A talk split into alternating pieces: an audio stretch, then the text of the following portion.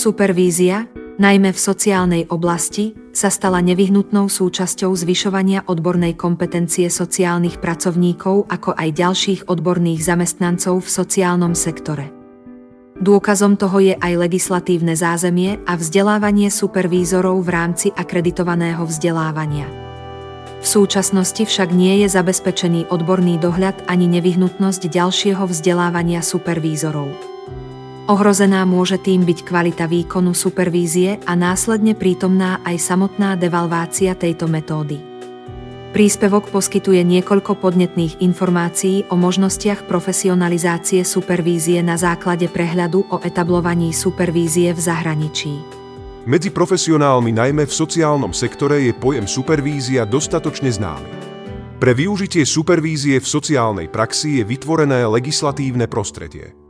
Supervíziu vykonávajú akreditovaní supervízory, absolventi akreditovaného vzdelávania v študijnom programe, supervízia alebo supervízia pre pomáhajúce profesie. Predpokladáme aj na základe realizovaných výskumov, že na Slovensku je takmer 700 absolventov uvedeného vzdelávania, z čoho približne 300 aj supervíziu aktívne vykonáva. Niektoré indície na základe spätných väzieb účastníkov supervízie alebo vedúcich manažérov sociálnych subjektov poukazujú na problematický výkon supervízie kolízie v dodržiavaní etických princípov a nízkej miery efektivity pre účastníkov supervízie a tým aj pre samotný subjekt a nakoniec aj samotných klientov nie je zabezpečený žiadny dohľad nad kvalitou vykonávanej supervízie, nie je zabezpečený kontinuálny proces ďalšieho vzdelávania supervízorov.